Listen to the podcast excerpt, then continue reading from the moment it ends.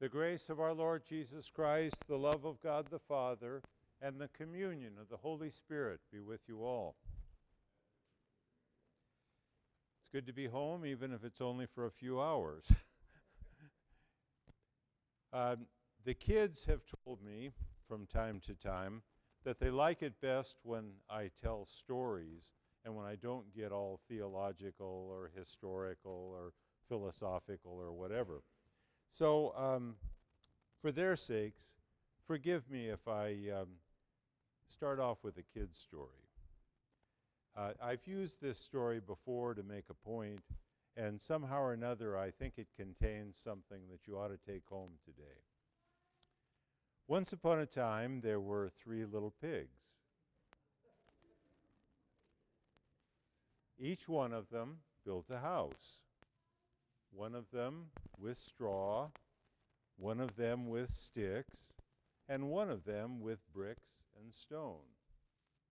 Each one of them had dreamed up a beautiful design, and they had drawn a picture of it in the atrium that Sunday morning. Each one of them got all worked up and sweaty to make his dream come true because he loved the vision that he saw, because it was his vision. It was something that he wanted. And so he worked real hard to deliver it.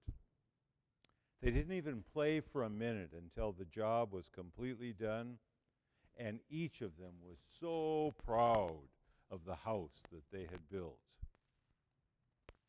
But then the big bad wolf came and he huffed and he puffed and he blew a terrible wind at the three houses. Now, I have smelled the breath of a bear, but that's another story that we'll save for another day. And I can only imagine from having smelled the breath of a bear that the breath of a wolf is a pretty bad thing. It's not just big, but it's really bad and really stinky. So this terrible wind came at the three houses, and the straw one was blown away, and the stick one was blown away, but the brick and stone one stood solid and strong, and the wolf couldn't even touch the little piggy who was safe inside. Now, of course, we won't tell you what happened to the other two. That would be kind of not be such a good story. Now, each one of us has desires. We each have things that we work for and we build upon. We work to build something in this life. I don't know whether it's building monuments or some sense that something of us is being passed on, but we work to build something in this life. And you can choose to design and build according to many different visions. There are a lot of visions that are available for you. If you are wise, if we are wise, we will see that our time to build is short. Lesson number one. And if we are very, very wise, lesson number two, we will not build just for this life alone, but for the age that is to come. In the verse just before our gospel reading today, it says, One's life does not consist in the abundance of the things that he possesses.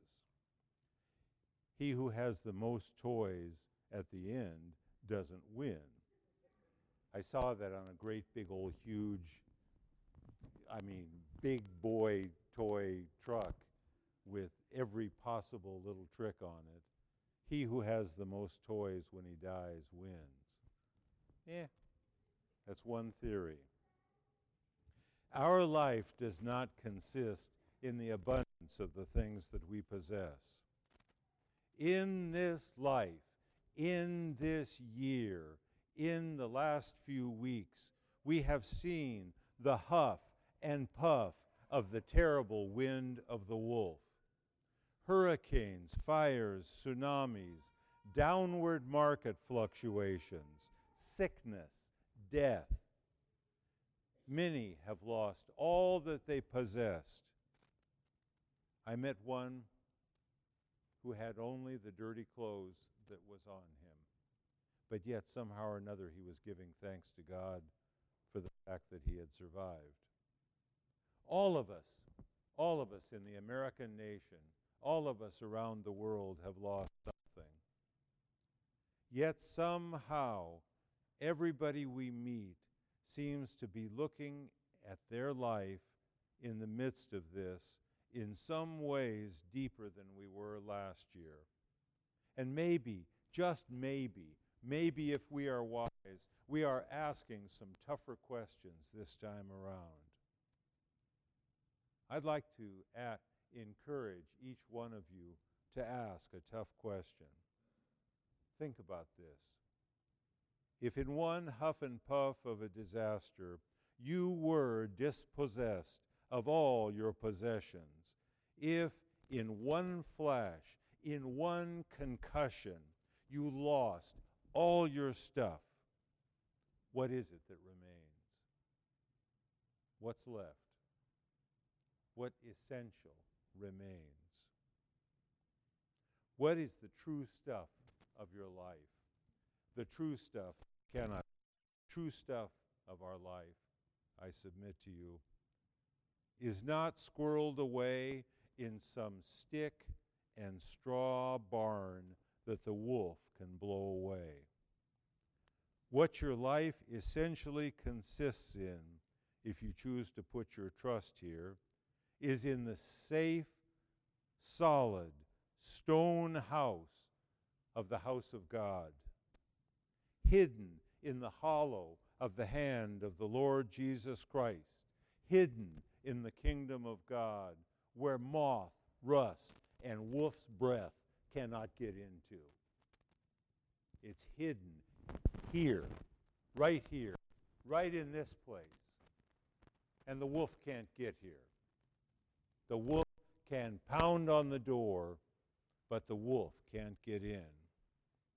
One Lord have mercy, one little Jesus prayer is more powerful than the huff and the puff of any terror that the world can throw at you.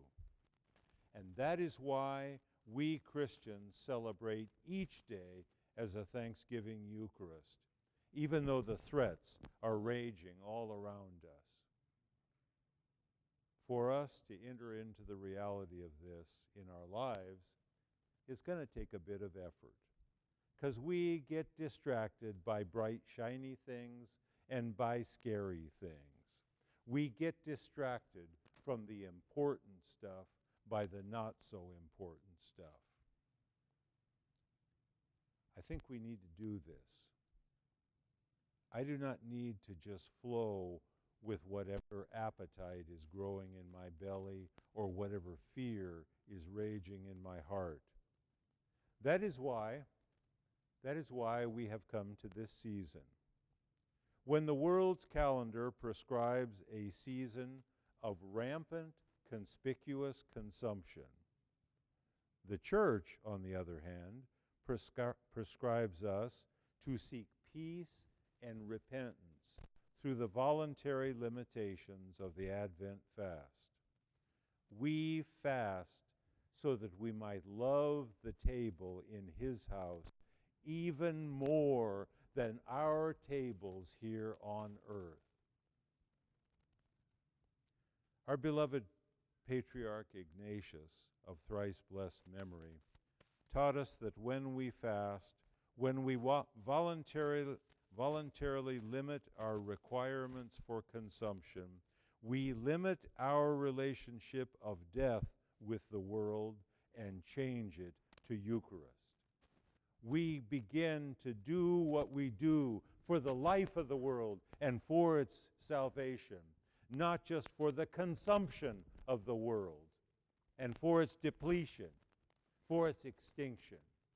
We come to do what we do for the life of the world and for its salvation. What a table that is! Not a table that exploits, but a table that saves.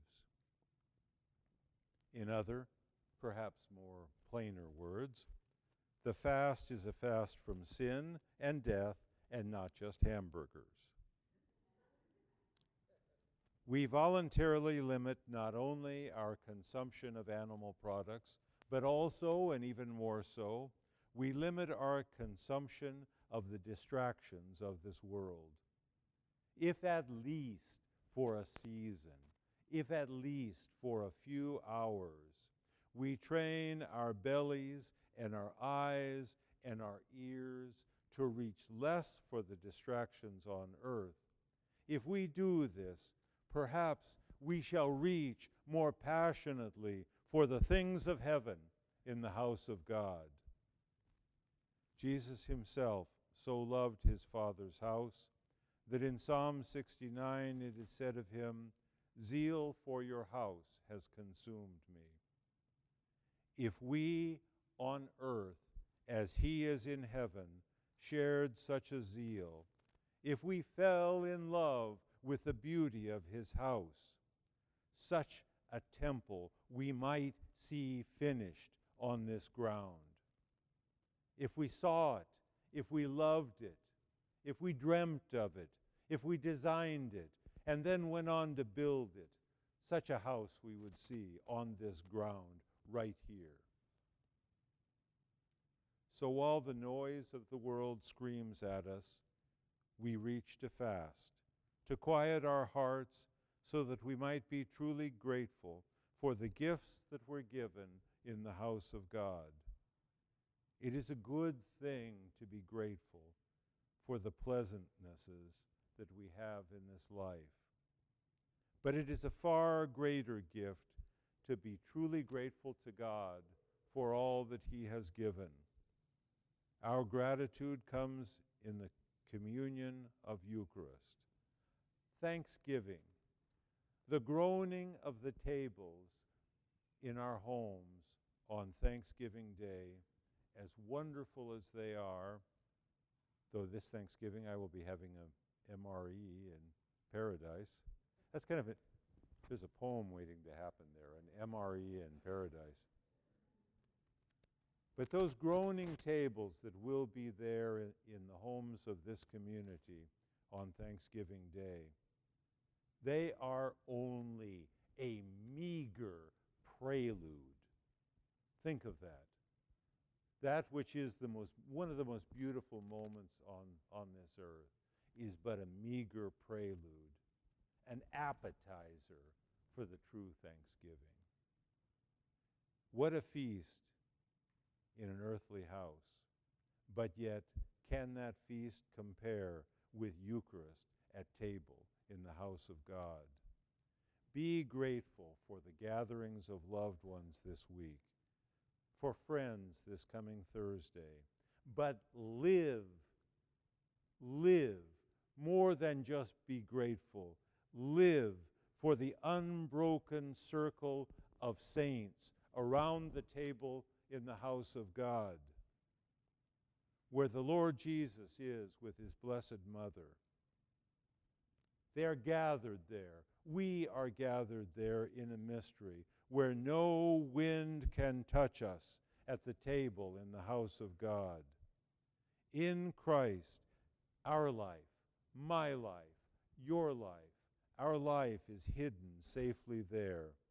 For all those gifts that we are about to receive, may we be truly grateful to the glory of God the Father.